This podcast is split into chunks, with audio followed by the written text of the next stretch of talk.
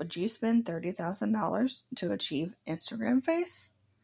Welcome back, listeners. I'm Kayla, aka Violacious Curiosity, here at YKYZ.com, and this is part two of my look at Instagram face the frightening trend of women doing whatever it takes to achieve that generic social media look.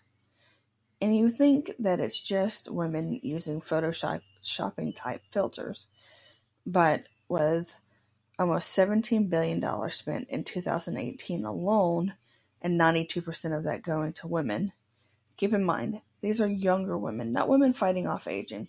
We're talking Generation X and below. Many of them millennials and even Generation Zers doing these procedures. It makes you wonder what society is really teaching young women. We hear the complaints on dating sites that the person didn't look anything like their photo. Or I'm not happy with myself. No matter what I do, I don't feel like myself.